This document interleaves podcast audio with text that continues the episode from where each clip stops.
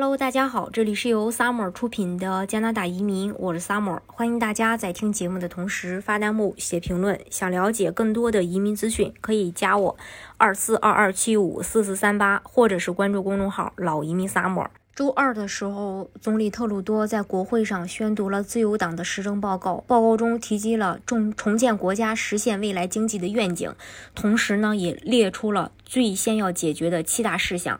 联邦政府的报告关乎于每一位加拿大居民，呃，然后想要移民加拿大的话，大家可以了解一下。特鲁多本次的报告主要围绕解决负担能力和加拿大未来经济，重点将放在解决生活成本问题上。特鲁多呢还强调，住房和托儿是该计划的主要支柱，并承诺在这两个方面加大支持力度。呃，接下来呢，跟大家分享一下，呃，这个特鲁多政府列出的七大关键优先事项。首先，改善医护支持。自由党表示。希望在未来几个月和几年内与各省和地区合作，改善医疗保健和长期护理设施。此外，将继续采取必要措施控制疫情，包括为儿童提供疫苗、为普通人提供加强剂注射等等。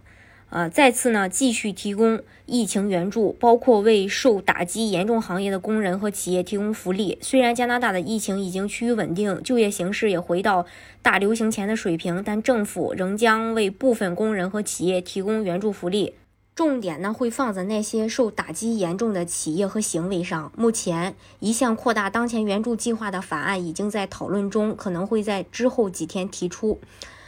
第三，就是落实住房负担能力。倡议和每天十元的托儿协议。虽然疫情正逐渐好转，但通货膨胀仍是世界各地面临的挑战。为解决生活成本上涨的问题，政府表示将贯彻住房负担能力措施，包括提供住房加速基金，以帮助建造更多的房屋，以及更新的首次购房者刺激计划。政府还表示，为了降低不断上涨的家庭成本，他们将继续实施十加元的托儿协议，并与各省，包括。两个尚未达成协议的省和地区进行谈判。四、采取更大胆的气候行动。由于 B.C 省深受呃毁灭性洪水的打击，气候变化也是周二演讲的主要焦点之一。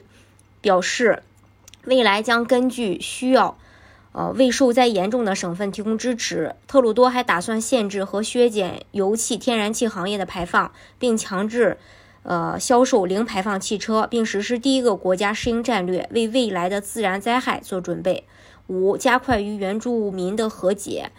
然后在这次讲话当中，将通过响应行动呼吁取消水问题咨询，并任命一名特别对话者为寄宿学校伸张正义。政府还努力为那些受到受害的原住民儿童和家庭提供公平的补偿。六、履行枪支。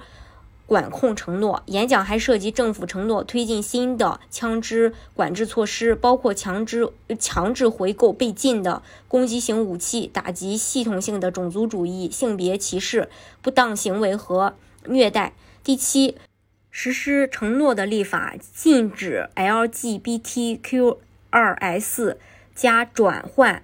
治疗对威胁医护工作者或医疗设施实行刑事制裁，以及实施广播法和网络伤害改革。总的来说呢，报告提出了一个政治愿景，很可能在自由党领导的议会中获得广泛的进一步派支持。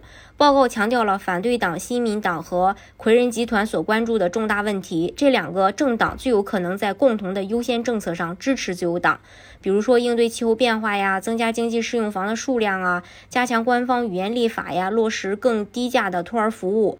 好，今天的节目呢就给大家分享到这里。如果大家想具体的了解加拿大的移民政策的话，可以加我二四二二七五四四三八，或者是关注公众号“老移民萨摩”。